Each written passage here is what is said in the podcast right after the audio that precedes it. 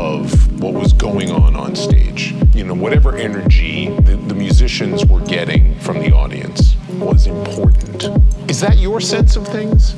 Well, I mean, it's even it's even more than that. Without an audience, there's no music, really. I mean, what's the purpose of it? I guess you could play for yourself, but music and art is to be shared. It's a, it, to me, it's a social activity. The audience is either there in a performance or they're envisioned as to be there as a composer.